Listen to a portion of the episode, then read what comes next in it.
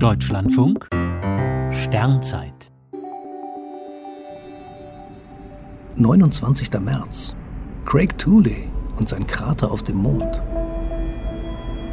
Seit zwölf Jahren umkreist die NASA-Sonde Lunar Reconnaissance Orbiter unseren Mond und macht hochauflösende Bilder der Oberfläche. Anfangs war Craig Tooley der Projektleiter. 34 Jahre lang hat er für die NASA gearbeitet und dabei an zahlreichen Missionen mitgewirkt.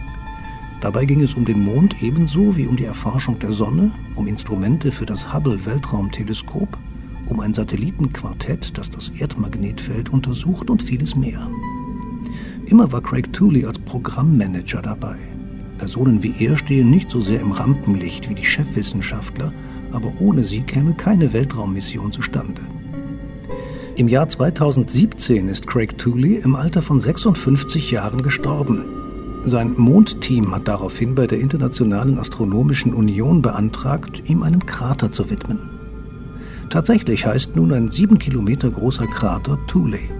Die NASA vermeldet stolz, ihr verstorbener Mitarbeiter sei jetzt wie Einstein, Galilei und Kopernikus Namenspatron eines Mondkraters.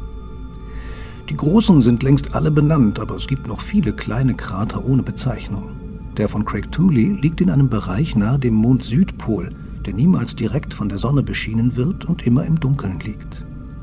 Trotzdem gibt es Fotos, die den Krater Tooley im matten Schein des von nahen Bergen reflektierten Sonnenlichts zeigen aufgenommen von der empfindlichen Kamera des Lunar Reconnaissance Orbiter.